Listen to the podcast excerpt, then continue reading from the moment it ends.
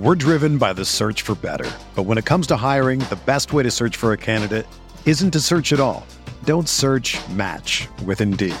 Indeed is your matching and hiring platform with over 350 million global monthly visitors, according to Indeed data, and a matching engine that helps you find quality candidates fast. Ditch the busy work. Use Indeed for scheduling, screening, and messaging so you can connect with candidates faster. Leveraging over 140 million qualifications and preferences every day, Indeed's matching engine is constantly learning from your preferences. So the more you use Indeed, the better it gets.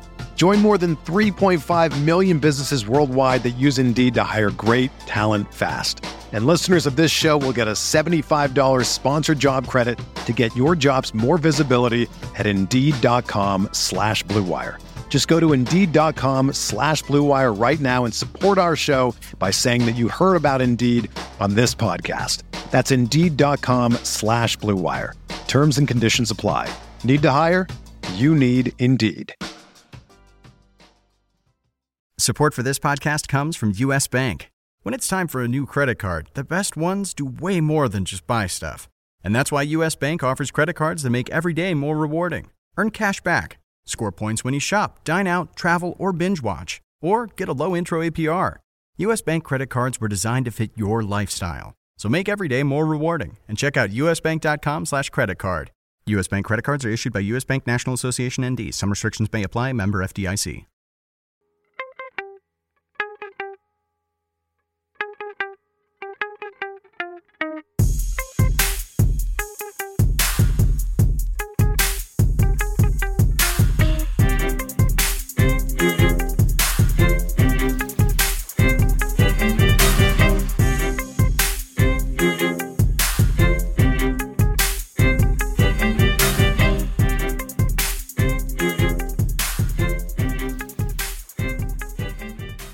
Everyone, welcome to the Rotowire NFL DFS podcast, sponsored by FanDuel. It is September 20th. We are discussing Week 3 this week. I am Scott Jensta, joined again by Vlad Sedler. If you could please rate or review the podcast, we'd greatly appreciate that. Also, if you we are located on the Rotowire DFS podcast feed. So if you look for us on the football feed, we're not there. We are on the DFS feed. So if you want to find us every week, which hopefully you do, go ahead and subscribe to that. That would be greatly appreciated. Also, Vladdy, we're through 2 weeks, on to Week 3. How are you? I'm doing good, my man. I can't believe we're already at Week 3. Season literally just blinks, and in the blink of an eye, it's gone. So we got to really enjoy it. Take it all in. Week 16 will be here before you know it. So, but for now, I think Week 2 went pretty well, and I'm ready to jump into to what's coming up next. Yeah, I actually had a nice Week 2. I had one lineup that was one of my better lineups I've ever had. Every guy scored, except I had one bomb in the middle, and it was Ezekiel Elliott at 8,700, who did absolutely nothing, just killed a really good team. Yeah, you know what? I actually ended up having a profitable week as well. Pretty good overall.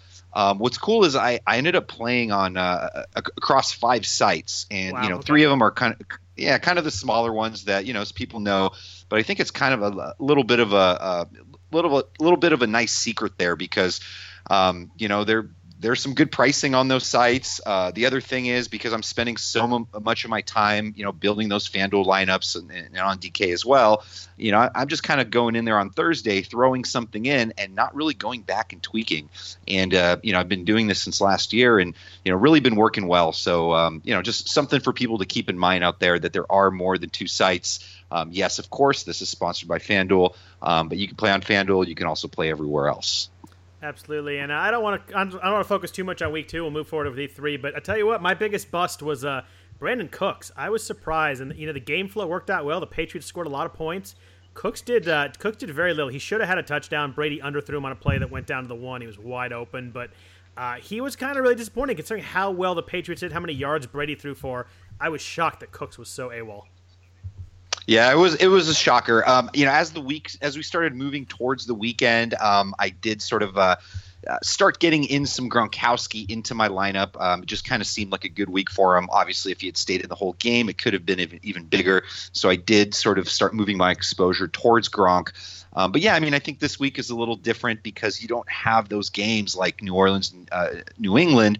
and Atlanta Green Bay that we had last week that really stick out. Yes, there are some good games on the slate. Yes, there are a couple right around the 50-point total mark. But for the most part, I think this is a good week where the chalk doesn't necessarily stick out, and opportunities for us to sort of differentiate and perhaps take down a GPP.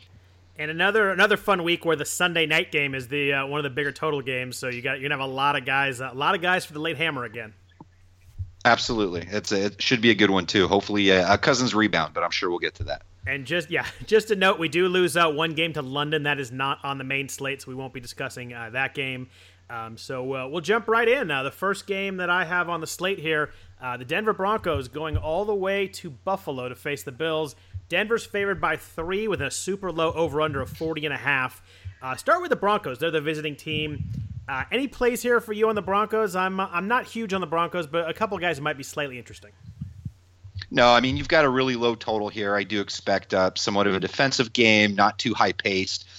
It is worth noting that Trevor Siemian is getting a lot of love, after these first two games, tied with Matt Stafford for the most pass TDs over the first 2 weeks. Actually, if you count that running touchdown that he ran in, technically leads all quarterbacks in total touchdowns.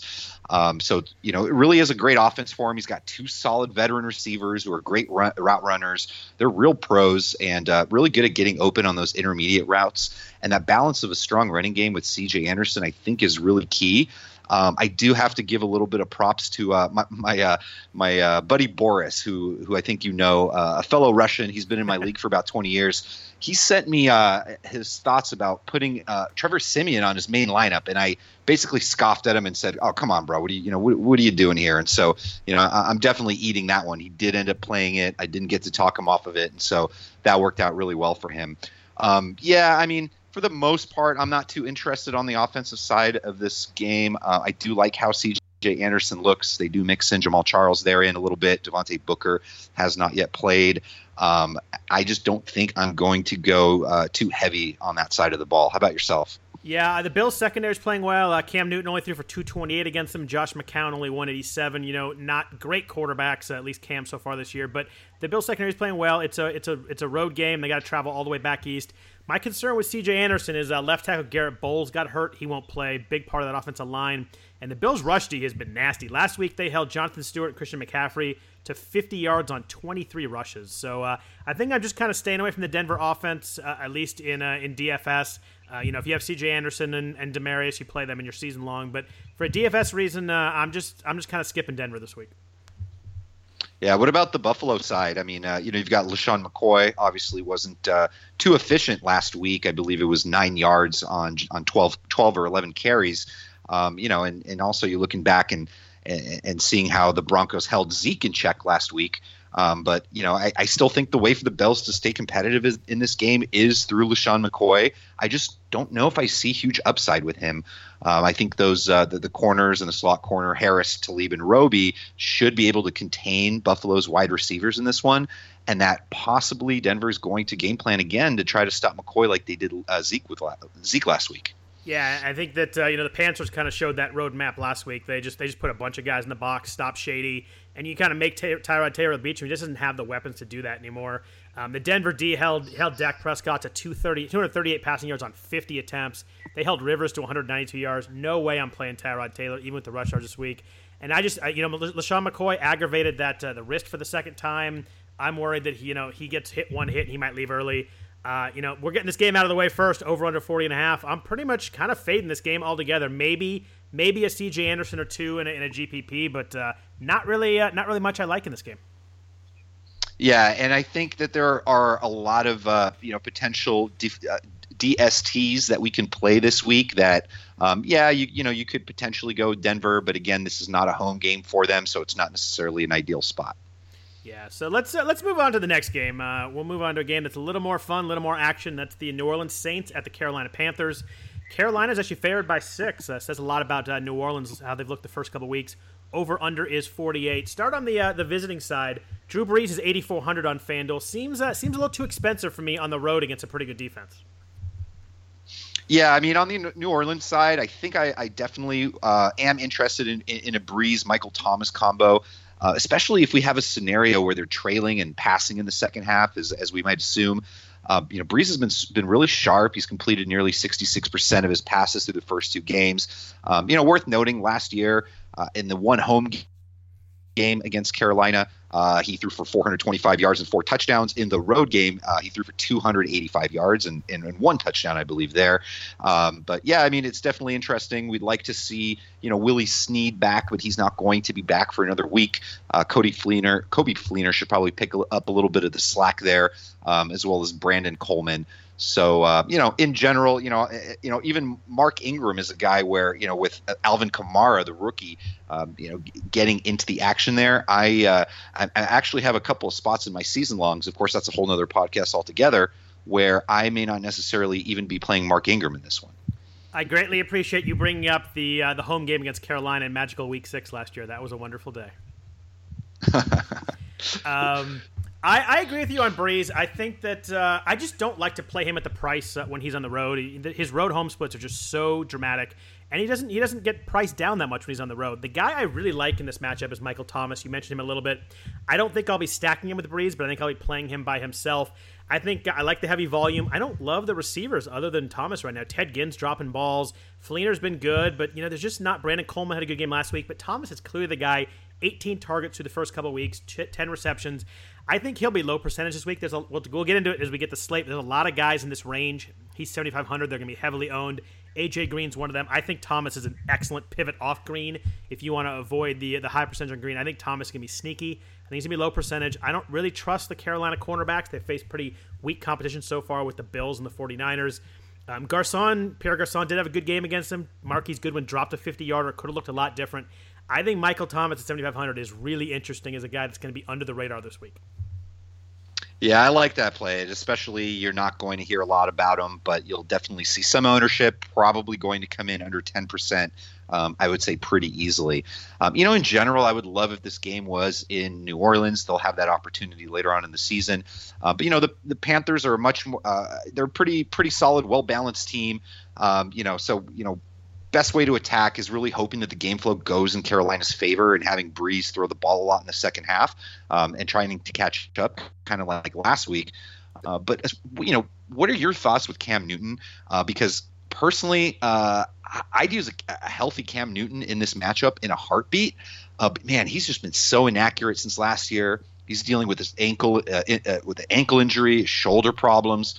I think I'm going to have some Cam exposure, most likely a little bit more so in GPPs. I don't think I can use him in cash this week. And also, I think Kelvin is missed practice on Wednesday. We did see Devin Funchess. He's 7 targets last week, and Greg Olsen isn't in the picture either. So, what do you think of Cam? Yeah, I think Cam's kind of the most polarizing guy this week. When you look at the matchup side, it's as good as it gets. The Saints have given up 783 yards in 2 games, 6 touchdowns through the air. So it's tough. It's a prime matchup, but he looks bad. He's rusty. He didn't play all the preseason. He's, like you said, his shoulders hurt, his knees hurt. I mean, he's missed 2 or 3 wide open touchdowns so far. I watched a lot of his week 1 game. They were playing the 49ers. If anybody doesn't know, I'm a 49er fan, so I watched a lot of that game. I mean, he missed Ed Dixon standing by himself in the end zone. So no Olsen hurts. The fact he doesn't run anymore really hurts. I don't think they're going to have him run with all the banged upness that he has right now.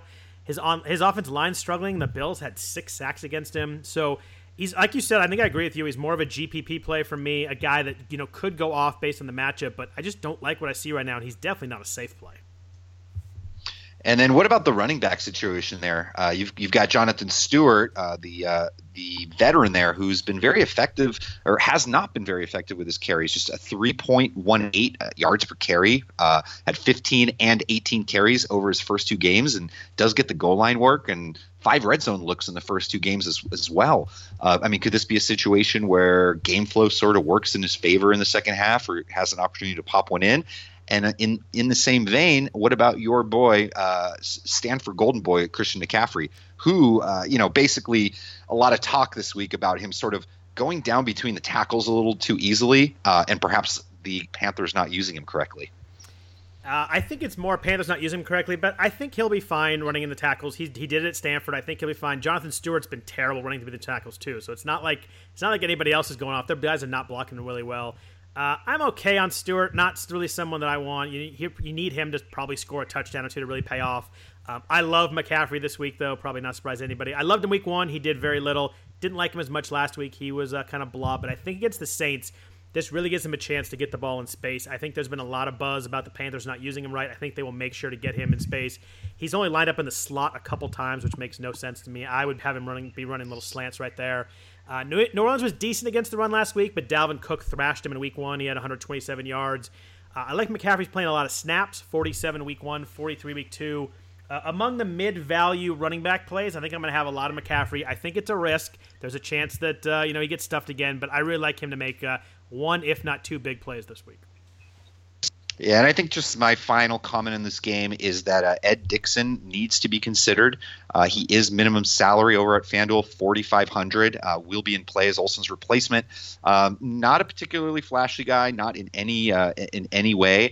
Is a veteran. Has played a few years with Carolina now, essentially a career backup tight end, and used a lot on to block. And before that, played for Baltimore for several years.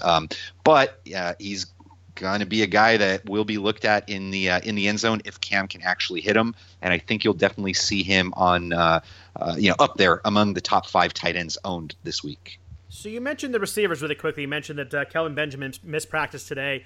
I read some more on that. It sounds like he's okay. He's got a couple tweaks going on, but I think he's going to play. Obviously a great matchup. The Saints have allowed 13 of 15 passes over 15 yards to be completed. They've been getting thrashed. You mentioned Devin Funchess, too. Without Greg Olsen, he's kind of that big target.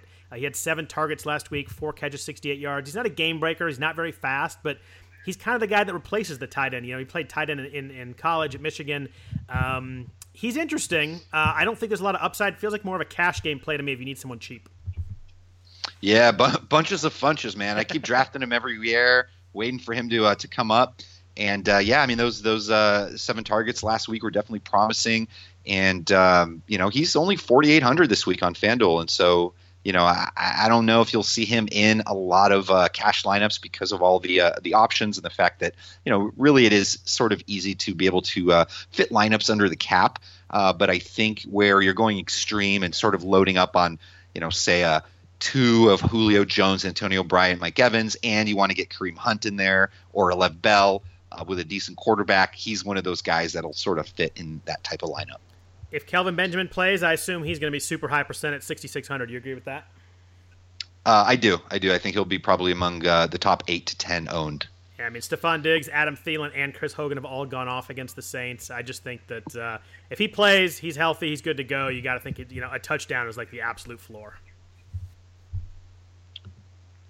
What we got next? Next, let's move out to Soldier Field. We've got the Steelers and the Bears. Interesting cross-conference matchup here. Steelers are favored by 7.5. Obviously a different team on the road. They're not as good on the road, but they still favored by 7.5. Over-under is 45.5. Start with the road team, the Steelers. Ben Roethlisberger, he's 8,000 this week on FanDuel.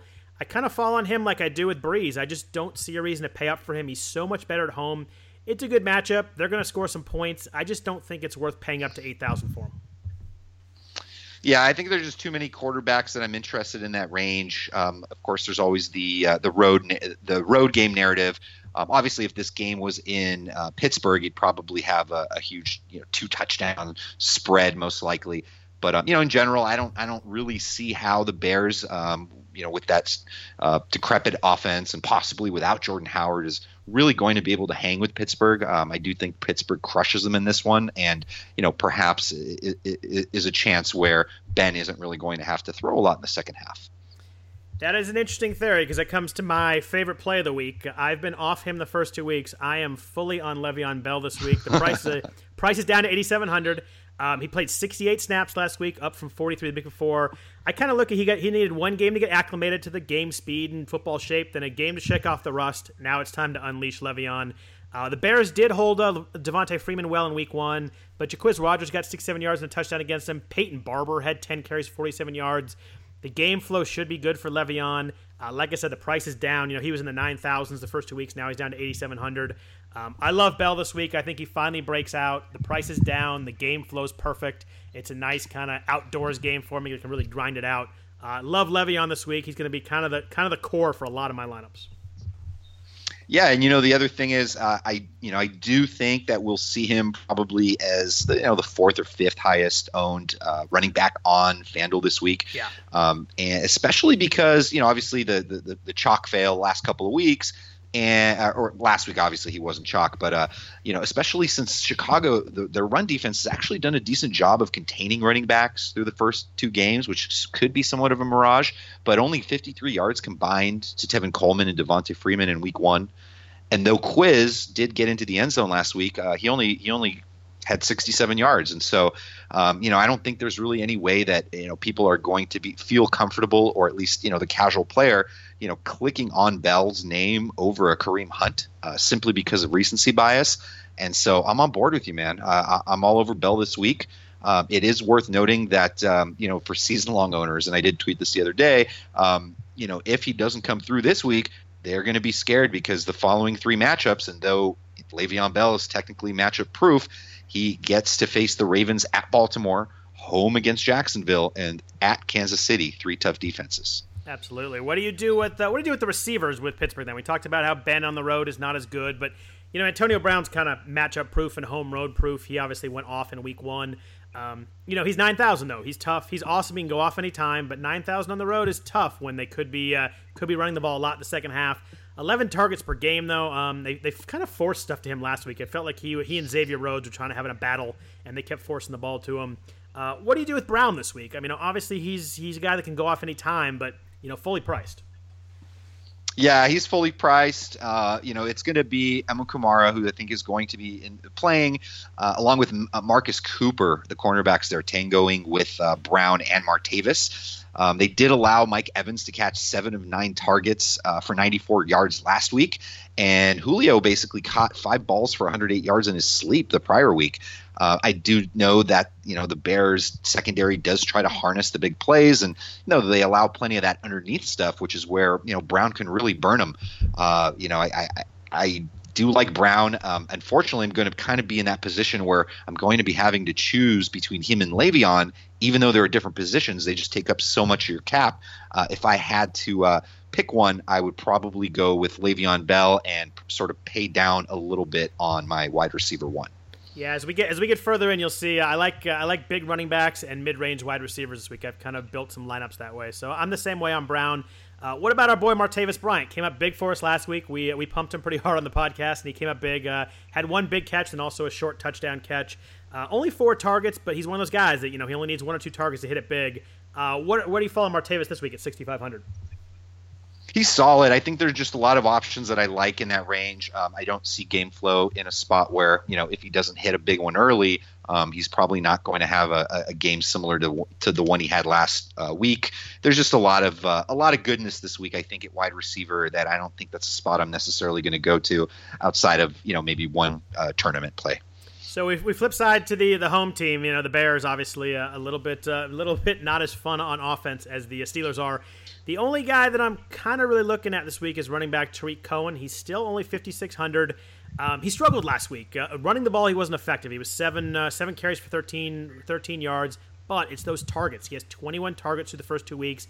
In a PPR format, he's been fantastic. I mean, he's catching the ball a ton. He had 8 catches last week. Only 55 yards, so real football-wise, he was actually pretty poor last week. But if you PPR, he's been pretty good. Are you jumping on Cohen at 5,600 this week? I wouldn't say jumping. I'm definitely intrigued. I don't think we'll necessarily see that high of ownership with him this week, unless Jordan Howard is declared out of the game. Right. But it is it's a good spot, but I think it's a place where, Jordan Howard may actually, because of his injury, sort of play second fiddle to him again this week, if he is active. You mentioned 21 targets through the first 2 games, leads all running backs in targets by a lot. I believe Melvin Gordon is next with 14. And so, yeah, I mean, if the game flow flows the way we are expecting it to, then, then it's going to be a lot of Tarik Cohen in the mix, maybe some Zach Miller as well. But again, Pittsburgh, I really like the Pittsburgh defense in this one. And so, I think it's not necessarily a spot that I'm going to go out of my way for Tarik Cohen. Fair enough. No point in spending too much time on the Bears offense. Move on to a really interesting game. The Atlanta Falcons visit Detroit against the Lions. Atlanta is -3 in this game as a road favorite.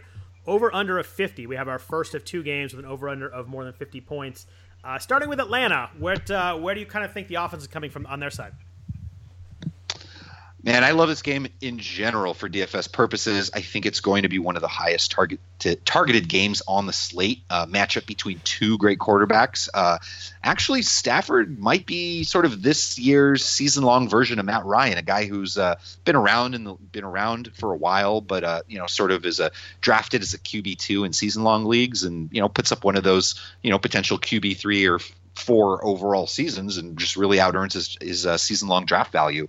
I think both Ryan and Stafford are both cash game viable. Freeman and Coleman, they're always tough to choose between. Obviously, they're at different price points. Freeman's a little bit more expensive. Not many people were on him last week, and obviously he went off and had a nice little game. I usually prefer to target Freeman in home games. We're going to probably see a little bit of Darius Slay on Julio Jones. But I like Julio this week. I think he eats. I don't think we've quite seen what we were promised with the Sarkisian offense, where Julio is just going to be, peppered with targets in the red zone. I'd love to see it. I'm hoping week three is that first spot. Yeah, I'm going to be watching the injury report close in this game. I love Gerard Davis, who plays middle linebacker for the Lions. He was all over the field on Monday night, but then he got a concussion. So a lot depends if he can play. I think if he can play, they can really shut down the run game. I mean, they shut down David Johnson week one. He had 11 carries to 23 yards before he had his injury when he hurt his wrist. If Davis can play, I'm not really focusing on the Atlanta running backs. If he doesn't, though, I think that frees up a lot of space. I might start to move to Devontae Freeman a little bit. It's still indoors. I like Freeman on turf. He's going to be on turf in this game. So a lot of it comes down to if Davis plays for me. Yeah, what about the Detroit side? You've got Theo Riddick, who I think is going to be a popular target this week because people who are in the know that you attack with running backs against the Falcons, ones that catch passes, that is. Tarik Cohen, 8 for 47 in the first week. Ty Montgomery, 7 receptions for 75 yards. So Riddick's caught 9 of 10 passes in his last 2 weeks. He's only 5,600 on FanDuel. Probably a little bit of a stronger play over on DK for 5,100, but I think he's someone that might be considered for cash game lineups this week. Yeah, I usually don't play a lot of kind of the third down pass catching backs in FanDuel with the half point PPR. Just you're so game flow dependent; it's got to work out for them to get that action. But Riddick is one of those guys that he's always playing. He gets he and Amir Abdullah kind of split snaps, so they usually get about the same number of snaps. They were I think 29 and 28 or 28 and 27 this last week, so. I'm okay on Riddick. I just don't love his upside to score a couple times. I don't love his upside to put up a bunch of yards. Most of his upside is catching the ball and getting a bunch of PPR points. Probably not a play for me on FanDuel. On a full PPR side, I might be more interested. What about Abdullah? Definitely he looked better on Monday Night Football. Everybody is basically calling for him to be hung basically as a fantasy player. Ran for 87 yards, looked sharp. Is he somebody you're considering this week? He is. He's only 6,100. I thought he looked really good last week. Like you said, he had 86 yards on Monday night. He also had a couple plays that came back. He had one screen pass and one run that were both really nice. That both came back on holding penalties. He'll be very low percentage. Kind of a GPP flyer. The interesting part is Vic Beasley is probably not going to play. He's going to be out for the Falcons. He's their stud linebacker. Abdullah feels ready to break a couple long ones. He's kind of almost got there. He had a 35-yard run on Monday night that he almost broke for a longer touchdown. And like you said, Atlanta's struggled to cover running backs out of the backfield. I think he might catch a couple passes, too. I know Riddick is the main pass catcher there, but I think Abdullah might catch a couple balls, too. He's a GPP guy for me. If I'm going cheap at running back at 6,100, he's someone that I'm going to look at. Yeah, sounds good to me. What about tight end in this game? Eric Ebron, he seems like he's finally fully healthy. He caught 5 of 5 targets on Monday night, 42 yards and a touchdown. Atlanta's corners are pretty good, so I'm probably not going to play too much Golden Tate, too much Marvin Jones. But Stafford may really look to rely on Eric Ebron kind of in the middle or kind of checkdowns. Martellus Bennett was really active against the Falcons last week, but he dropped 3 or 4 passes, kind of missed out in a big game. Where do you fall on Ebron at the 5,200? He's solid. I think we're going to start to see his salary bump up a little bit over the next couple of weeks. He was very active last week, caught all 5 of his targets for 42 yards and a touchdown. The previous week, not as only accumulated 9 yards against Arizona. He's just sort of in that glut with a lot of potential options there. Jack Doyle, Jared Cook, Charles Clay, if he's healthy and playing, even Julius Thomas and Kyle Rudolph is depressed. His price is only $5,400. So a lot of guys in that range that we're just going to absolutely have to nail. I do think because of, the high total in this game and the fact that Eric Ebron is a part of this offense, I definitely has to be considered. So one more sneaky guy in this game that we kind of skipped over, Mohamed Sanu, $5,400 on FanDuel. 15 targets the first 2 weeks. He had 9 targets last week. Like we said, could be a high-scoring game. Darius Slay, might be on Julio Jones a bunch. I think Sanu is a little bit sneaky. If you need to really save with that third receiver, $5,400 is pretty cheap for a guy who's been really active lately. No, he's solid, and I actually played him in one of the tournament teams that nice. Ended up cashing last week. That's a good play last week. Yeah, worked out over on the other site. But, 85 yards last week. Really never know when those games are going to come. But a lot of times when Julio is covered and the running backs aren't as active, Sanu is definitely one of those guys. Very well priced, $5,400. Probably not somebody I'm going to go crazy after this week, but definitely somebody that deserves our attention. So before we move on to the next game, a quick note from our sponsor, FanDuel. Fantasy football fans, the wait is over. Football is back. We're now in week 3, which means FanDuel is back. FanDuel is fantasy football for everyday fans. You have new contests starting every week. No busted seasons. If you took David Johnson, that doesn't hurt you in FanDuel. You just get someone new next week. There's something for everyone. Lots of contests to choose from starting at just $1. Obviously, every sport, too. There's football, baseball, basketball's about to start, hockey's about to start, golf's still going on. Just pick a contest, choose your team, and watch your score in real time. Always a lot of fun. In my season-long leagues, I didn't have a lot of Aaron Rodgers, and I was able to play a bunch of him last week. So, it really adds to your excitement watching the games. There have been over 2.5 million players who have won a cash prize playing on FanDuel. Take advantage of our special offer for new users. Sign up today at FanDuel.com/RW. That's RW. You'll get a free six-month Rotowire subscription plus a free entry into the NFL Sunday Million, which offers more than $1 million in cash prizes with your first deposit on FanDuel. Just visit FanDuel.com/RW for that special offer, void where prohibited. So, Vlad, we moved from a couple games that are really fun. We hit the last couple games to a game that only an over-under of 40. We got the Cleveland Browns visiting the Indianapolis Colts. Not really a game that's going to be on many main TVs for people that have multiple TVs. The Browns are actually favored on the road by 1.5, believe it or not. I was going to say, when was the last time that I started digging in, and I think it might take me a while to figure out how many decades ago that the Browns were favorites on the road. It's definitely been a while. And I think I'm actually do have a little bit of interest in this game. I'm most interested in that pharmaceutical-sounding combo of Kaiser-Higgins. I think it's a nice, cheap little GPP combo to be able to fit in some studs around there. Kaiser missed part of last game, had a migraine that he says is hereditary. Obviously was intercepted 3 times, but that just wasn't a good spot. Many people weren't on him, but they did play him in week 1 for his basically his NFL debut, and it worked out for people in cash. I think it will be interesting, especially with now Corey Coleman, unfortunately, out for a while. Rashard Higgins stepping up. Only $5,100 on FanDuel. I do believe he's going to be popular. I do think we'll see him in some cash game lineups this week. 11 targets last week, and I think he'll be the primary beneficiary with Coleman out and the fact that Britt just essentially really looks lost and, hasn't really been able to establish a rapport with him.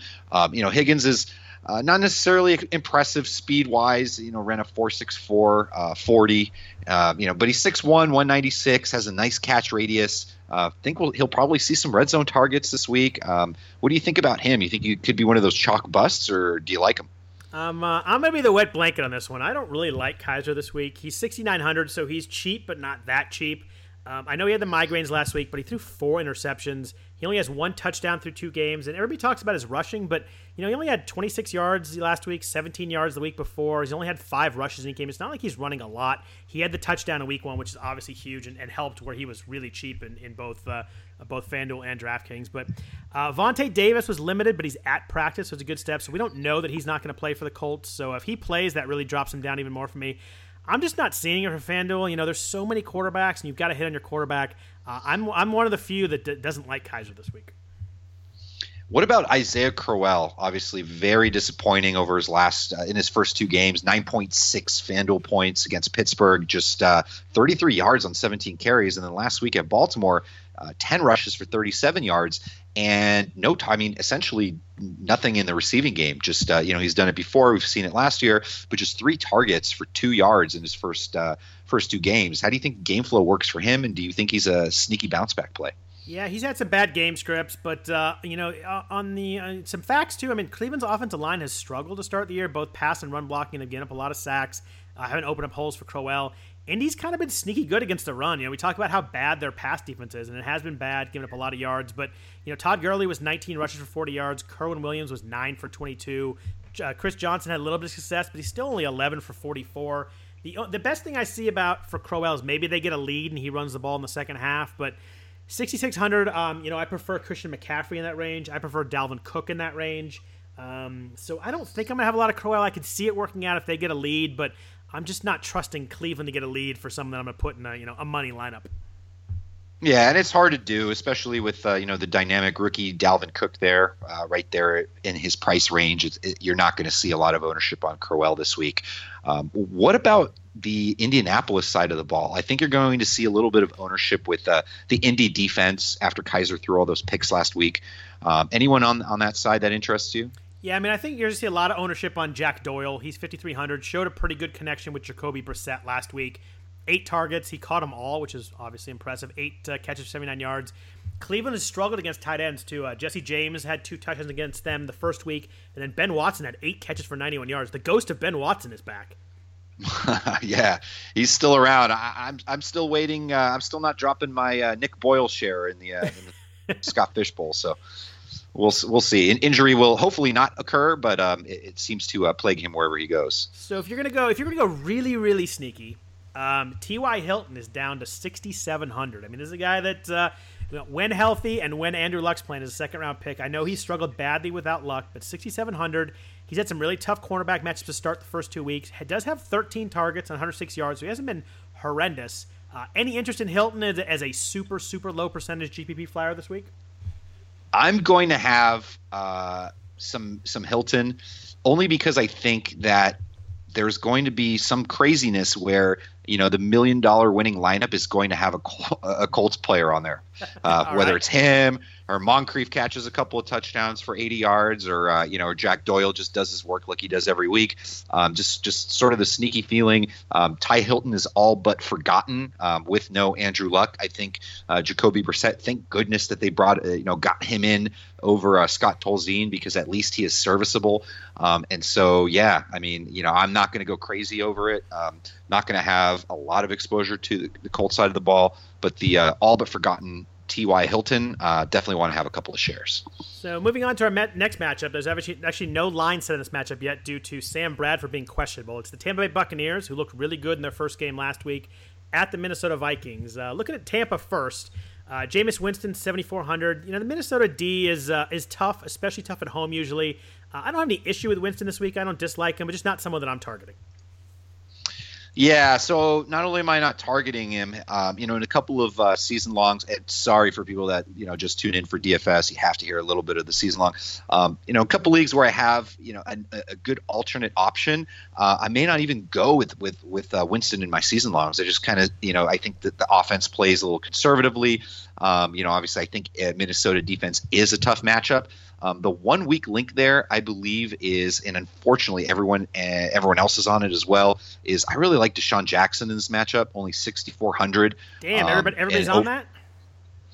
Yeah, you know me, man. When I say everyone, it's like 10 people on DFS Twitter. But it's just a really good spot for him against Trey Wayans, who's really the weak link of that secondary. Obviously got burned by Martavis last week. Over and over, and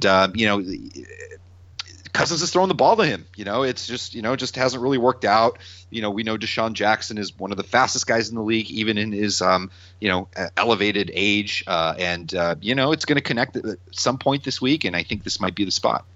I love D-Jack this week. I think he's one of those guys that, everybody looks at the stats and it's not going to show up. If you watch the game on TV, he just missed a long touchdown in the first quarter. He just missed a deep ball in the second quarter, just overthrown that he was open. And a third quarter, he had another deep attempt where he kind of got turned around. I love the fact that moving to this week that he didn't catch any of those. He was only 3 for 39. Everybody's gonna see the 7 targets, but not really dig into it. And I think that at 6,400, I think he will get lost a little bit with Kelvin Benjamin and Devontae Adams being highly owned at 6,800, 6,600. I think DJ's going to be a little sneakier than you do. He's one of my favorite GPP plays this week. When they're throwing 3 deep balls to him the first game, they really want to get him involved. Xavier Rhodes going to be on Mike Evans. The Vikings are also going to probably shade a safety over there to help out a little bit too. I think DJ hits a big one this week, and I wouldn't be surprised if he hit 2 big ones this week. So my only questions you're telling me that he had like 3,000 air yards last week. And secondly, that you're the only person that calls him D-Jack when the rest of us call him D-Jacks. But it's cool, man. I like it. I didn't actually think about that. I guess I think I write D-Jacks, but I say D-Jack. I don't know. So what about the Vikings? So much of the Vikings depends on Sam Bradford. He's day-to-day, had limited practice. They said he's feeling a little bit better, but he didn't look good in warm-up, so I expect him not to play, but I think he's one of those guys that Sunday morning you have to side on the Vikings offense. Let's just say he does play. Is there anybody you like if he does play? I like Dalvin Cook regardless. Obviously, it's a lot better situation if Bradford is there and they're able to open up a little bit with the pass attack. But he's still underpriced there at 6,500. Latavius Murray is all but forgotten. Even Jerick McKinnon is not really in the mix. I love him. He's going to get a heavy workload regardless. We're just, sort of hoping that, that they don't, are using him the whole game. Yeah, my only concern is if Case Keenum plays, I just think they stack the box. I like the Bucs front seven, especially if Quan Alexander plays. He's questionable. I mean, they abused Jordan Howard and Tarik Cohen in the run game, 16 carries for 20 yards. I think Cook is, for me, is a nice play if Bradford plays. If he doesn't, I'm probably just going to avoid that one. Yeah, and I think it's also worth noting that, last week the Bears were only able to gain 20 yards on 16 carries against this defense that I think is actually pretty stout. Yeah, if Bradford plays, I like Adam Thielen a little bit. I think Brett Grimes will be on Stephon Diggs. Kendall Wright was big last week out of the slot against the Bucs, so he had a lot of catches, and Adam Thielen's a way better player right now than Kendall Wright is. So I think Adam Thielen's really interesting if Bradford does play too. I agree with you. What's next on the slate? So next we move to New England, home of the champs. The Houston Texans visit the Patriots. New England's a 13-point favorite in this game, but kind of a low over-under for that big a spread. Over-under 43.5. Obviously, the books do not think that Houston's going to score a lot of points. There's one guy in Houston I think is really interesting and could be really good. Anybody you like on the Texans offense first? Yeah, I mean, to me, and maybe this isn't the same guy you're talking about, but DeAndre Hopkins is really the only guy I want on the Houston side. He already leads the league with 29 targets. And, although Bill Belichick always does his best and oftentimes is successful eliminating the opposing team's top offensive weapon, Pats have just been getting thrashed, allowed 700 passing yards over the first 2 games, which is the second worst mark in the league. I think it's, perhaps a unit that may get stronger, but, actually may not. They lost Logan Ryan in the offseason, one of their cornerbacks, and that secondary really sort of appears to be their Achilles heel early on. Last week, Malcolm Butler actually got benched for Eric Rowe, who then ended up leaving the game with an injury. And so I think they've got some problems there. And even though they know the ball's going to Hopkins, they may not be able to stop him. Yeah, that was the guy I was thinking of, too. I agree with you on Belichick taking it away, but I think it's going to be the second half. I just think it's a great game script. I think they're going to be down, and Deshaun Watson's absolutely just locked in on him. The 29 targets, he has 7 catches each week. I just think especially he could be a PPR monster this week. He catch a bunch of balls in the second half. They're going to be losing.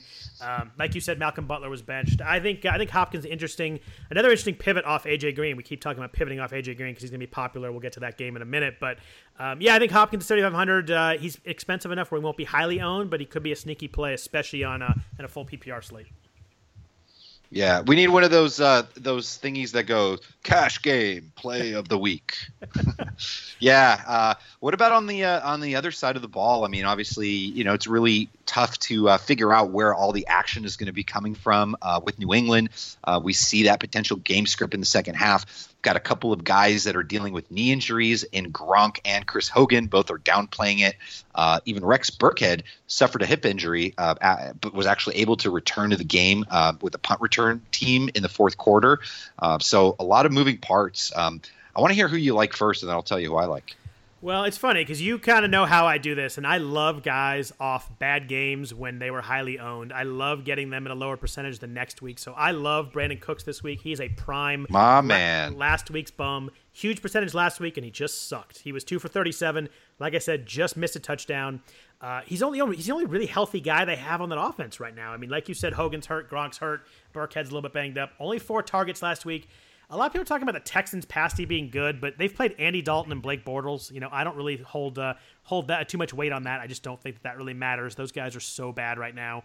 I think Cooks hits a big one this week. I know I liked him last week. I was wrong last week. I'm going back to the well. If he burns me this week, we'll have to reassess, but I think Brandon Cooks is big this week. Back to the well. I am down with you, brother. I do have a feeling that Brady is going to, grease that squeaky wheel, going to target him early and often. And, the only thing is I just don't, I don't think it's a play that I would use for cash, but I think in tournaments I'm ready to go back to him. I love the talent that is Brandon Cooks. We saw a little bit of that rapport in the preseason, and I think we see a little bit of it this week. The only other guy, obviously, that I think is in play, and I say obvious because he is a red zone beast. And that's especially in game flow where New England, are going to be favorites in a lot of these games. If we're smelling a blowout, then I want a piece of Mike Gillislee, who continues to be very efficient at the goal line and in the red zone dating back to the Buffalo days like, last year. But, I like him for cash as well. 6,800 has multiple touchdown upside. I don't think he's just like a Blunt guy because I think he is more talented, has better vision. And I don't think we've seen any of those big runs from him yet that I think that he's capable of. I think I could see that. The play I like on the other side is I like the New England defense at 4,900 on FanDuel. I think it's going to be a nice game flow. Deshaun Watson can be forcing some mistakes. I like their chances for a pick six in the second half. The offensive line for Houston struggled. They've allowed 10 sacks week one and 3 sacks last week. One of those things, it's a nice formula. Home game with a lead versus a rookie quarterback. Going to be forcing some stuff. I think New England defense has been maligned, so I don't think they'll be very high percent, even home against Houston. At 4,900, I think they could pay off. Gillislee, New England defense. Correlation play. There you go. You really like that loud Max Headroom kind of voice. All right, what we got next? Miami and Jets. Enough of my distractions. There you go. We've got Miami visiting New York. The Dolphins are -6 against the Jets, the lowly Jets. The over-under is only 41.5 in this game. Call me crazy. I kind of like Jay Cutler this week. He's interesting. Smoking Jay. My only concern is, again, game script. And, of course, game scripts thrown out of the window a lot. Every week we are projecting game script to go, games to flow a certain way, and then they go the exact opposite way. And then people that are on those offenses, you see them at the top of GPPs. In this specific game, I don't necessarily see that, meaning I don't see a scenario where the Jets are going to pull off to a big lead and are really hurting Miami. And so that's my one concern with Cutler.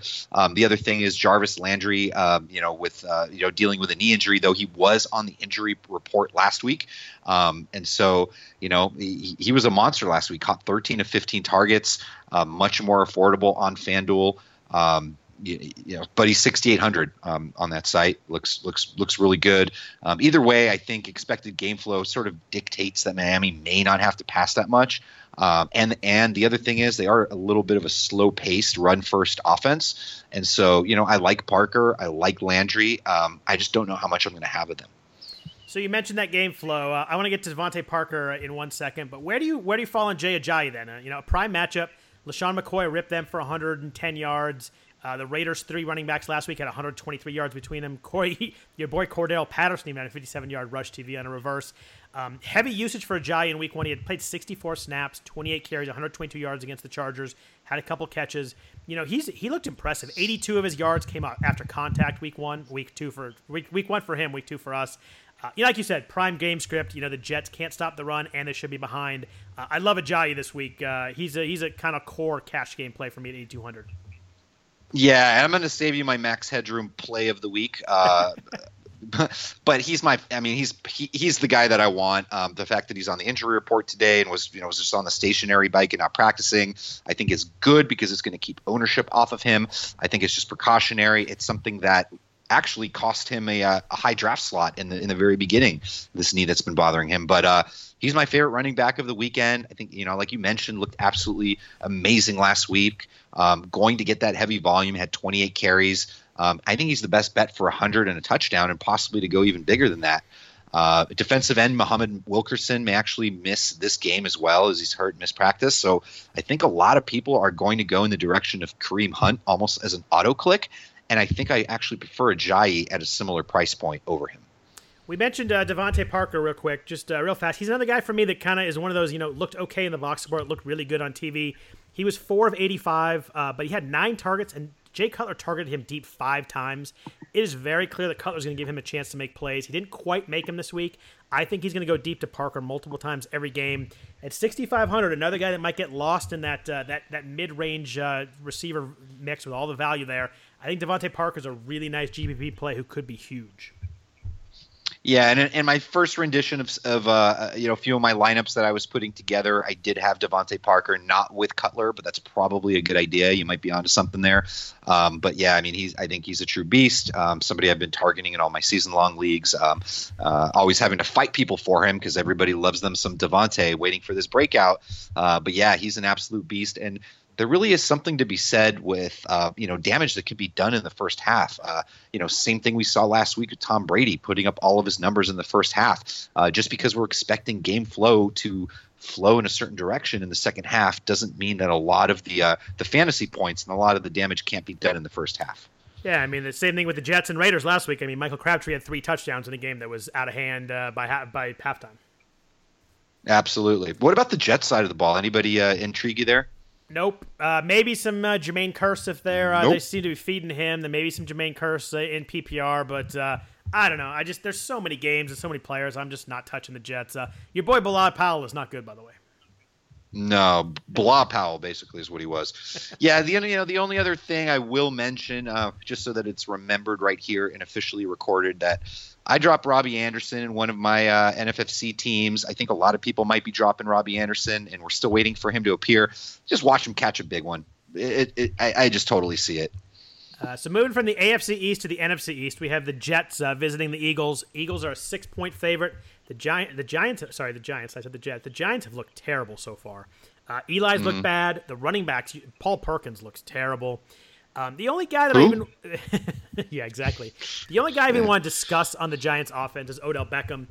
I was surprised how high his price is on FanDuel. He's 8,800. He's fully priced. He only played 34 snaps last week. He will bump up his snaps, but I don't know. Playing 8,800 full price for a guy that's not 100% and in a tough matchup, I think I'm a full fade on Beckham this week. Unfortunately, yeah. I mean, we saw obviously the snap count and people that used him in season long last week were burned as well, especially those that saved that roster spot for the Monday night game. Going to go under owned, obviously can go off in any game. Not somebody I'm necessarily going to be targeting. You may see some sharp touts on him, maybe not. I don't know. We'll kind of see how the week goes, but I think we'll probably see somewhere around 5% ownership with him in tournaments. Yeah, if he was cheaper, I might consider it as a kind of a GP flyer. But 8,800, he's got to be vintage Odell to pay that much for him, I think. Yeah, I think so. Outside of that, I mean, on the Giants side of the ball, there's just really nobody that I'm particularly interested in. Although I think this could end up being a close game with the Giants actually stepping up for the first time. So on the Eagles side of the ball, there's 2 plays that I really like. I'll let you go first. Anybody in the Eagles that you're gonna be heavy on? No, there's somebody that I am really interested in, but, just to sort of, load it up. I mean, Carson Wentz has been a fantastic early surprise, topping 300 yards in his first 2 games. Obviously, it's a tough matchup for quarterbacks against the Giants anytime. Last year in his 2 games against the Giants, wasn't necessarily all that efficient. In the home game, he ended up just connecting on 13 of 24 passes for 152 yards, 1 touchdown, 1 interception. And in the road game, 27 for 47, obviously a lot of attempts for 364 yards, no touchdowns and 2 interceptions. Obviously, it's a little bit of a different offense here. They have all these running backs, none of which are reliable. And so obviously it's been a very high-paced, passing offense type of spot. Alshon Jeffrey probably is going to have his hands full with Janoris Jenkins, who I think is going to play this week after missing last week's game versus Detroit. The guy I'm interested in most and going to have some tournament exposure is Mr. Torrey Smith, and I think it could be his turn to take a bite of the apple, Eli Apple, so to speak. That was well played right there. The guy that I like is Zach Ertz this week. You mentioned the Giants being tough on the outside. He's 6,500, so high-priced enough that I don't know a ton of people will be on him. What I like is that what tight ends have done to the Giants so far this year. Eric Ebron had 5 catches, 42 yards, and a touchdown last week. Jason Witten had his usual big game against the Giants. He had 59 yards and a touchdown the week before. Ertz has 18 targets through 2 weeks, massive for a tight end. Yes, I know his one big play was lucky in week 2, but, he's getting balls thrown to him, and every once in a while you get some luck when that happens. You can't get that if you're not getting the ball. Someone has to score in this game. I don't love a ton of guys in the Eagles' offense, but they're going to score. The Eagles have a pretty good offense right now. I really like Zach Ertz to be big once again. Yeah, and I think in my first cash game build that I put together over on FanDuel, Zach Ertz is my guy because I can fit him there at 6,500. I do think you're going to see Eric Ebron and probably Kelsey coming off of his big game in the mix too. Probably a little bit of Jack Doyle as well. But yeah, I'm all about, Ertz till it hurts in cash. And the other play I like here I really love is the Philadelphia defense. They're only 4,500. I was surprised. Eli, like I said, Eli looks bad. He's going to make some mistakes, what Eli does. The Eagles defense has 4 sacks in each of the first 2 games. The Giants offensive line looks terrible. He's been sacked 8 times the first 2 weeks. So you've got a defense that's, roaring with the sacks right now against and an offensive line that's having trouble protecting. Eric Flowers was getting abused at left tackle on Monday night. Detroit was just running over him and by him. I think they're a prime defensive play. I think they're priced way too low. I think they make a big play in the second half. Philadelphia D is my favorite defense this week on FanDuel at 4,500. I'm on your page, bro. They are locked and loaded for my cash game lineups. I put them in almost before anyone else, so I'm on your page. Nice. We move to the 1 o'clock games. The Seattle Seahawks at the Tennessee Titans. Seattle is a strange team right now. We obviously know that they are elite almost everywhere except for the offensive line. The horrendous offensive line is just killing their offense. They have 1 touchdown through 2 weeks. They beat the 49ers with great defense, but they struggle on offense. They're a different team on the road. They are nowhere near as good on the road as they are at home. So what do you do with Seattle this week? They have so many talented guys on offense, but the offensive line is just killing him. So what do you do? I think you might like Russell Wilson more than I do this week. Yeah, and so the thing is, I'm heavily loaded with Russell Wilson on my season-long teams, my high-stakes ones. I'm not panicking. The thing is, I have to be able to separate what's really going on and DFS and the money that I'm putting in there from my season-long. Must absolutely be separated. Nevertheless, call me crazy, I kind of like Russell Wilson a little bit in this one.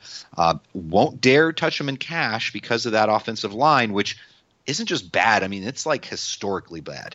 And I do think the key here is, though, is that Russ is a threat with his legs. And I think he could help out his passing numbers with, potentially 50 to 70 rushing yards, maybe a rush TD.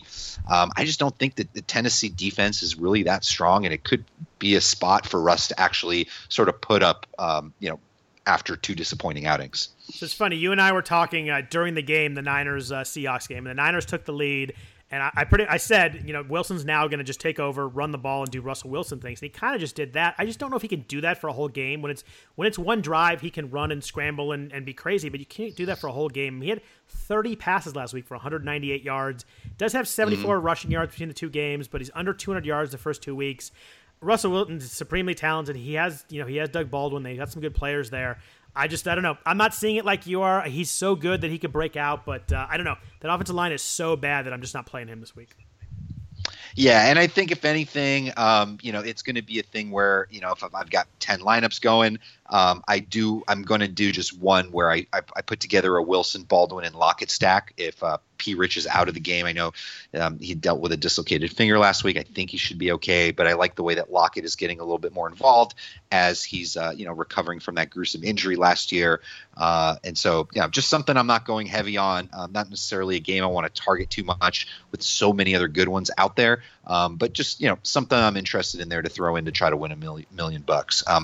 What about the Tennessee side of the ball? Anyone interest you there? I just have no desire to attack the Seattle defense. I think they're the best defense in football. I think they're showing that in the first 2 weeks. The offensive line is killing them because they're on the field a lot. But I mean, they looked really good last week. They looked good against the Packers.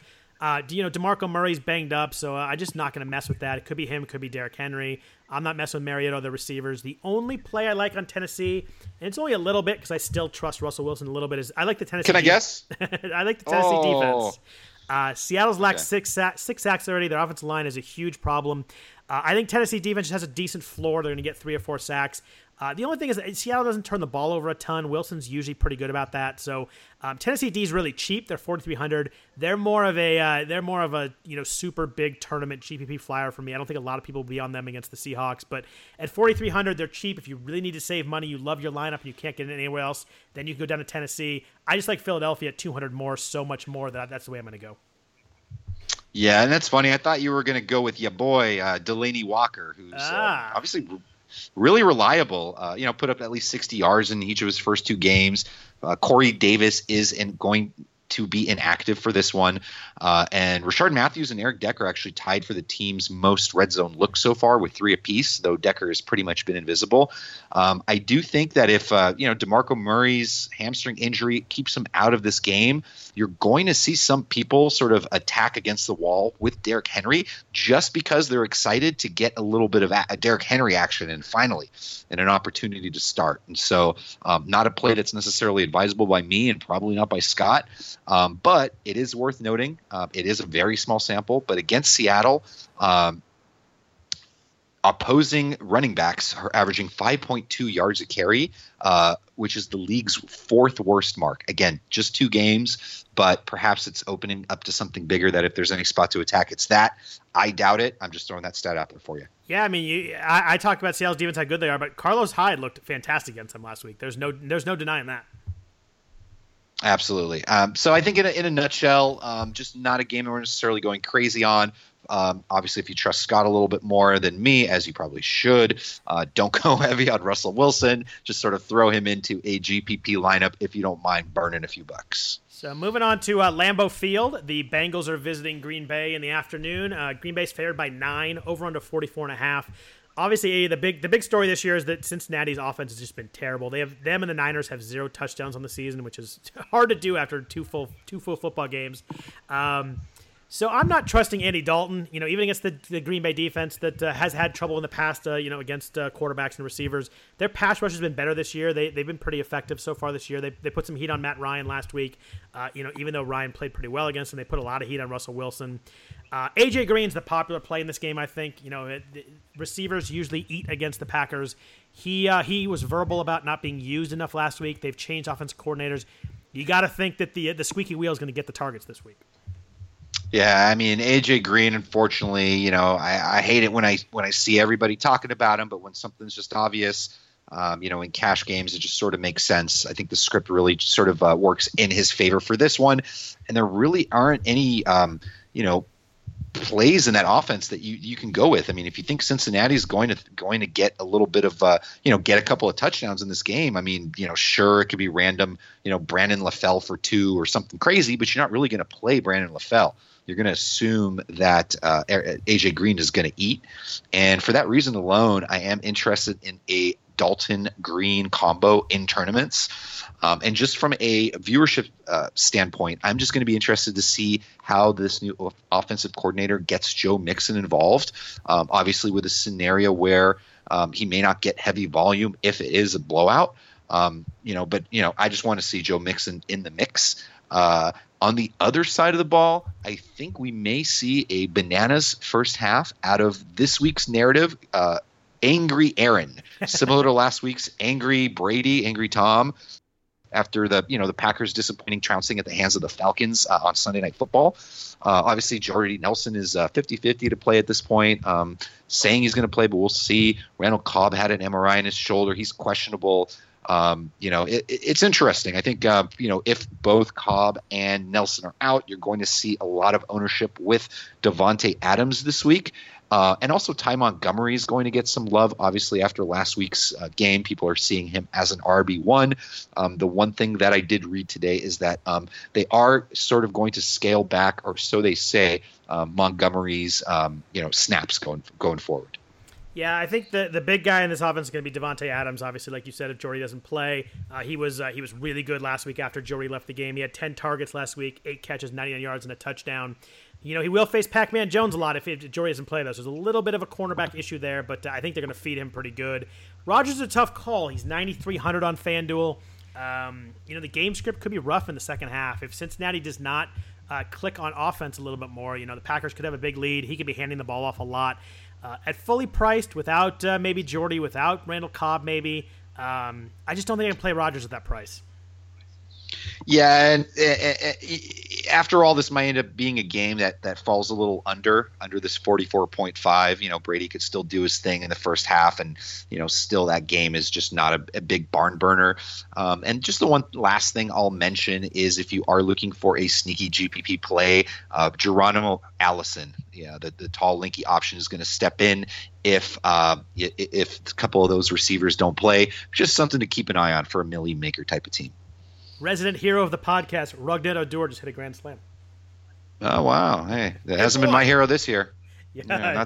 Yeah. Yes, he has. Well, yeah. Oh, yeah, that's right. Earlier in the season. One fine day. My other play in this game is the Green Bay defense. I think they're going to be really popular. They have 6 sacks the first 2 weeks. The Bengal offensive line is bad. They've allowed 8 sacks. Same formula we talked about with the Patriots. Home team, favorite, struggling quarterback. That's the kind of thing that you get a late mistake, and that's what we like with defenses. I think Green Bay defense is going to be a little too highly owned. I like pivoting to the Eagles or the Patriots instead. I'm with you on that one. What about this Kansas City Chargers game? You think it's going to be a close game here? 3-point spread, Kansas City favored on the road.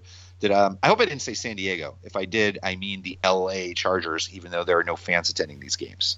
Yeah, it's weird because it was like 40% Dolphins fans at the StubHub Center last week. So people were wondering how the home field advantage was going to be for the Chargers. Is it going to be good or not? I think it might be negative. I think you're getting a lot of Chiefs fans at this game. It's a weird vibe. It'll be interesting to see. The Dolphins obviously have a lot of fans nationwide, so it'll be interesting to see how that works out. But the Chiefs have actually obviously been good. They've beat 2 really good teams already in the Patriots and the Eagles. Alex Smith kind of went back to his normal self last week, though, a little more dink and dunk. He was 21-28, but only 1 touchdown. Jason Verrett out for the Chargers helps a lot. Alex is just not who I want as my one quarterback that's on my team. Yeah, and just on a side note, I actually passed on a ticket to go to this game from a Dolphins fan. I just would rather have I preferred, sitting, getting all my games in all at once and enjoying them as opposed to schlepping to that stadium and, just I don't even know what kind of food they serve. I probably would have to get the menu, check the menu out beforehand. But anyways, I digress. This could be an interesting one. Could be a fun game. Could be a little slow paced, but I'm sure there will be some hilarity that ensues on the Chargers side of the ball sometime around the end of the fourth quarter, possibly. Could be. Oi, Chargers. Yeah. I love Hunt again this week. Obviously, it is worth noting that Jay Ajayi had no issues shredding the Chargers last week on high volume. Obviously, with the Chiefs now, this is really a monster team. They have, DFS options up the wazoo with Tyreek the Freak Hill, Kareem the Dream Hunt, Travis, no nickname yet, Kelsey. Just by the way, sneaky call by you last week. That was a good one on Kelsey. That worked out. I played him and I won. He looked awesome last week. That was a great touchdown. Yeah, that was a good play. How do you see things shaking out here on the Kansas City side? Yeah, Kareem Hunt's interesting because I didn't like him last week. I was kind of a fade on him. Didn't work out well, but he struggled most of the day. I was feeling pretty good about that call. Then all of a sudden he breaks a 53-yard touchdown, catches a 2-yard touchdown later, and suddenly, I look bad for not playing him only at 7,800. He's priced up a little bit more. You mentioned the Chargers' run D is struggling. They got shredded by Ajayi, and then the Denver running backs did well. Hunt's just so explosive and so involved. I have no issue if you want to use him. I just prefer Ajayi and Le'Veon Bell at the price point this week. But Hunt looks fantastic. I'm not a fade on him anymore. That was a mistake I made last week. Just too many big plays that he can make. But I like the other guys more a little bit this week. Yeah, like you said, I mean, Hill can go off on any given play. I still think he's a very low floor, high ceiling tournament play, and especially if he's going to be matched up with Chargers Casey Hayward. Although I think it's worth noting that if Jason Verrett was healthy and playing, which he is not, he would probably be the guy that would be better at covering a super speedy guy like Hill. Hayward usually kind of matches up with the bigger guys, like he did with Denver with Demaryius Thomas. And so, yeah, I mean, these two teams play each other in Week 17 last year, and Hill was contained for the most part, 5 of 7 targets for 46 yards. Can go off at any time, just not necessarily somebody I'm going to be targeting. What about the Chargers side of the ball? I'm having trouble figuring out their offense a little bit. Phillip Rivers is up a little bit to 7,500 this week. I liked him last week at 7,000 at the price. I just don't know if I see huge upside. I like the Chiefs defense in general. I tell you what, Melvin Gordon, he's 7,600. He's really kind of boring. He gets a lot of volume, but he has not been especially effective. He had 7 catches last week. He has 14 targets on the year. I haven't been impressed by Gordon. He's one of those guys that does well fantasy-wise because of so much volume. Only had 9 carries last week, though, so a little bit less there. I don't know. He just doesn't seem that effective to me. Yeah, and especially, he's going to be involved in the game all throughout, whether, the Chargers are hanging in there or they're getting blown out. But yeah, like you mentioned, just not very effective. Just one of those guys that's going to have a, 3.7 yards per carry on the season, but probably get you double-digit touchdons by like Week 8. On the Chargers side. I just want big play. For 7,600, I want the ability to make some big plays, Exactly. And listen, it can happen in any given week. And then what happens is he has one of those, and then everyone jumps to him the following week, and he goes back to being inefficient. But hey, that's a football. On the Chargers side of the ball, hard not to at least consider Keenan Allen in cash games. Cotton. Not the best matchup, but he's all over the field. Caught 9 of 10 targets last week for 100 yards. As long as he's healthy, I think he's in play as a cash game viable almost every week. Yeah, I mean, he's only 7,200. He's got 20 targets the first 2 weeks. And like you said, he'll move around enough that Marcus Peters won't be on him all the time. Peters kind of stays on his side. So I think they'll move him around. They'll put him in the slot. I don't think you'll have to worry about it that much. But he's just so heavily targeted. I mean, he's got 9 for 100 last week. He scored the first week. 7,200 for a cash play, you're going to get volume, and there's just so much value in that floor. Yeah, I think this is a good segue to our Oakland Washington game, the Sunday Night Hammer. Yeah, I mean, another great Sunday Night Hammer too. We got the Raiders visiting Washington against the Redskins, highest over under of the week. 54-point over-under. The Raiders are a 3-point favorite, so the kind of perfect game we like. High over-under and a low spread. Could be a shootout back and forth. I'd like to ask you who you like in this game, but tell me who you love in this game, because I pretty much like everybody. Yeah, that's sort of the thing, and I'm going to be, me, man. I love these late-night games. I kind of risen out of the dead to, compete in a couple of big GPPs last week, kind of stacking up the right guys in last week's Sunday Night Hammer. And so, I just love that puzzle of this game, and so I'm going to be working on it. Sort of off the bat, my first impression is that I think Kirk Cousins steps up at home in this one and finally starts to gel a little bit. Even though this, I don't think this defense is all that scary. As particularly the secondary. Cousins does have 2 fumbles in each of his first 2 games. And, I think, there are people that are still worrying about the Cousins prior connection. I, for one, am not too worried. And, this is the type of combo that I'd be looking to sort of, buy in on. If this game was not on the late Sunday night game, you probably would have a lot less exposure to Cousins. But I think because it is a Sunday night game, you're going to see his ownership up there among the first 5 or 6 quarterbacks this week. Yeah, I'll hit Washington's offense since you kind of went there. We'll go back to Oakland. But I love Terrell Pryor this week. I know I loved him last week. He was disappointing. Only 4 targets, 2 catches for the 30 yards. But a lot of that was game script. I mean, they were just Rob Kelly and Chris Thompson were just running the ball down the Rams' throat, and they just didn't need to throw the ball. I think this week, to keep up with the Raiders, they're going to have to throw the ball. It's going to be a different paced game against the Raiders than it was the Rams. I love Terrell Pryor to break out. He's fired up. He's playing the Raiders. That's the team that drafted him. He's fired up about this matchup. He's been talking about it a lot. I love him. I also like Jamison Crowder a lot. He's down to 5,700. Yep.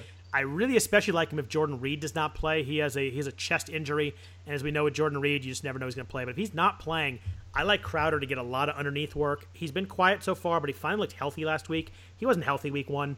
He did look healthy last week, 4 catches, 47 yards. In a PPR format, I love him, and I like him as a kind of a cash game guy, if you know Jordan Reed, as a way to save some money and be able to pay up for a couple of expensive running backs. Yeah, and I like the idea of, you know, if you are doing the multiple lineup thing, is just, you know, sort of loading up on this game and you know, not being afraid to use a couple of you know, pass catching options with Kirk Cousins or even on the other side of the ball. I think it definitely could work out where you're going to see a lot of offense getting, you know, Cousins with Pryor and maybe Crabtree on the other end, or Cooper on the other end, or including Crowder. You know, so many ways to go with this game. You know, it is worth noting, just sort of pivoting to the running backs, is that, you know, Chris Thompson ran in 2 touchdowns last week. Pretty crisp pass catcher. One of them was a long 61-yard run. And with Rob Kelly out, rookie Samaje Perine ended up having 21 carries. So pretty interesting the way that shook out last week. I'm glad you said his name right. I've heard people butcher his name all week, but you nailed it. I almost did, and it just came to me at the last second. Yeah, hey. So what about my boy Derek Carr? You'll be happy to know that on my spreadsheet here, I actually wrote David Carr. I just can't get it out of my head. But Derek Carr, my boy, the guy that I probably liked more than anybody preseason, has been great so far. He had 3 touchdowns last week against the Jets. Very efficient, too, 23 of 28. I love him this week in a close game with a high over-under. I love quarterbacks in that spot. I know Josh Norman's great. I get that. But, you know, Carson Wentz played pretty well against them. Even Jared Goff last week had 224 yards on 25 attempts. So, you know, good YPA. Carr has a ton of weapons. Obviously has Amari Cooper, Michael Crabtree. The guy that I like as his weapon is 5,200 at tight end is Jared Cook. Mm-hmm. Yeah, I did see something about Jared Cook. I don't know if he mispracticed, but I think he's got a shoulder or something. But yeah, I mean, a lot of people know, everyone's in the know, that Washington is a team to attack with the tight end, and I do think that Cook is going to see top 4 ownership at the position because of that. And the other interesting note is that Crabtree's actually caught up to Amari Cooper in terms of FanDuel salary. They're both exactly 7,700 for the first time I believe ever, which is interesting. And especially with, you know, the little knee designation next to Cooper's name over there on FanDuel, and Crabtree's big game on, you know, the 3 touchdowns, very little possibility. Actually, I will give you no possibility that Cooper is higher owned than Crabtree this week. It's going to be Crabtree, especially in the Sunday Night Hammer, one of the top 5 owned wide receivers this week. He's not scoring 3 touchdowns again, but could have an absolute solid game. Yeah, and you mentioned tight ends against the Redskins. Just to play that point a little more, Gerald Everett was 3 catches for 95 yards against them in week 2, and Zach Ertz was 8 for 93 in week 1. Tight ends have been killing them, and when Gerald Everett's getting 95 yards, you know there's something going on there. But so where on Cooper and Crabtree, Josh Norman's obviously the big key in the secondary. Do you have any kind of feel for who he covers? Norman, no. I mean, I know that obviously he does get. My primary point is I think the Josh Norman coverage is a little overrated. Okay. I could definitely see him, you know, perhaps sticking to Amari Cooper in this game. But, you know, obviously after last week's game, it's hard to ignore Crabtree. The other thing is Brashard Breeland is actually one of the top rated cornerbacks in the league, and he's been solid dating back to last year. I think they're, you know, essentially the toughest cornerback tandem in the business. So it could be interesting. I don't know if necessarily either of these receivers, Crabtree or Cooper, are going to have that big, giant, you know, blow-up game this week.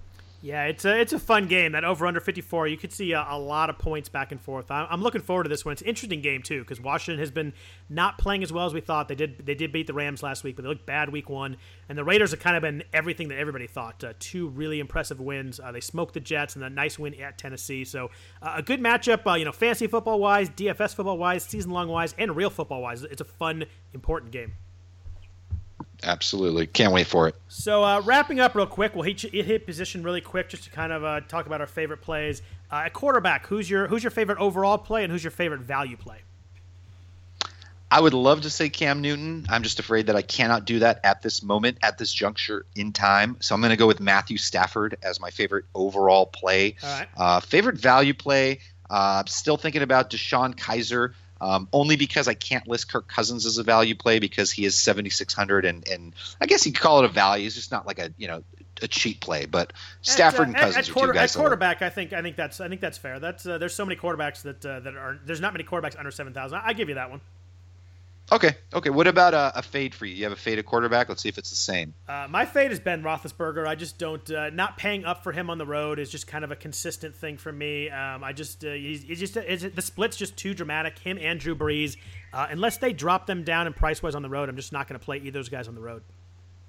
Yeah, and for me, it's just Tom Brady, simply because he's 9,400, and I just the lowish total there, 43.5, and the fact the way that we might see game script shake out on that one. Who the heck do you think is the highest percent owned quarterbacks this week? I was having trouble figuring that out. I kind of came on maybe some Matt Ryan, maybe some Derek Carr, maybe some Kirk Cousins. I was having trouble figuring out. I don't think there's going to be a high percentage quarterback this week. Yeah, I think the guys that we'll probably see the most on FanDuel is probably going to see a lot of people going to Cam Newton against New Orleans. I just really see that. Derek Carr most definitely at 8,400 in that Sunday night hammer game. Stafford will be up there along with Matt Ryan. And the last guy that I think you'll probably see in, only because of the way that we're able to fit lineups in under the salary cap this week, is you'll see some Aaron Rodgers love in some angry Aaron revenge game. So at running back, I mentioned my favorite overall plays. I really like Le'Veon Bell and Jay Ajayi. I've played with a lot of lineup combos where I can play both of them, and I really like what I can do with my lineup, even getting both of them in with the value at running or at wide receiver this week. My favorite mid-value play, Christian McCaffrey. How about you? What are your favorite running backs? Yeah, I think I already mentioned it earlier. Jay Ajayi, like you say, which I think is the proper pronunciation. That's very nice. How do you say it? Ajayi. All right. You say Ajayi. It's probably correct. I'm going to go with you on this one. Well, back to my late nights watching him play at Boise State, I think I have this one right. All right, I'll go with that. Yeah, he's my favorite overall guy. I do like Lev Bell a lot. Same thing. I think that you can definitely build some solid lineups with mid-range receivers there. Favorite. Mid-value play, I'm liking Mike Gillislee. I do like going back to the well on Ty Montgomery as well. If you're talking GPPs, potentially somebody like Crowell as a sort of couple of tournament flyers there for you. On the cheap plays, it's kind of tough. We talked about Chris Thompson. I like him a little bit. Joe Mixon at 5,100 is a little bit intriguing to me, but it would rely on the offensive coordinator trying to make their offense a little more dynamic and going him to a lot more snaps. So it's one of those only a small money tournament play. I wouldn't play him in any big cash lineups, but I think you can see Mixon break out this week, assuming their offensive coordinator is hopefully smart enough to realize what he has in Mixon. Yeah, and for me, as far as sort of that favorite cheap play, it's really tough. Obviously over on full PPR sites, I'm gonna love Riddick and Cohen, and wouldn't even mind playing both of them in a lineup. I think for the most part, I'm not going to have a lot of cheap plays this week with the way the lineups sort of construct. My top fade this week at running back, I'm not playing Melvin Gordon. I'm tired of the 3 yards of carry. I know he scores a lot of touchdowns, but I just want some dynamic stuff, especially in GPPs. I don't think he can really bust out. Yeah, for me, it's Gordon. I'm also probably going to be a little bit lighter on the field than the field on Devontae Freeman. Could end up being a mistake, but I like what you said about him earlier. All right, so looking at wide receiver, my favorite overall play is probably A.J. Green. It's a little, It's so chalky, but I like when a diva wide receiver kind of complains about the offense, usually gets fed. But I'm a big kind of fade the top wide receivers this week and play a lot of the mid-value plays. I love Terrell Pryor. I love Devontae Adams. I love Kelvin Benjamin if he plays, and I love Deshaun Jackson as kind of a sneaky mid-value play. Yeah, I'm all aboard the A.J. Green train this week along with everyone else. I like Kelvin Benjamin if he's healthy and playing. So for the most part, those are the two guys that I like. Don't mind paying up for Julio Jones, probably my selection over Antonio Brown this week. Mid-value plays, I kind of like Doug Baldwin in this game. And also looking at, I don't know, would you consider Brandon Cooks a mid-range guy? Well, sure, and I want to mention 7,500. I think everybody's talking about A.J. Green this week. I think that, I mentioned earlier, I think Cooks and Michael Thomas are really, really good pivots off A.J., If you're worried about the percentage ownership on him, or if you want to play them with A.J. Green, I think Cooks and Thomas kind of coming off a little bit of quiet weeks and not a lot of people talking about them could be really interesting plays at 7,100 where they're high enough where they're not going to be super high percentage, but they're also not too high. I think they're in a good field right now. Yeah, and I think the last guy that we should mention, my favorite mid-value play is D-Jackson, and then yours is D-Jack, right? Yeah, there you go.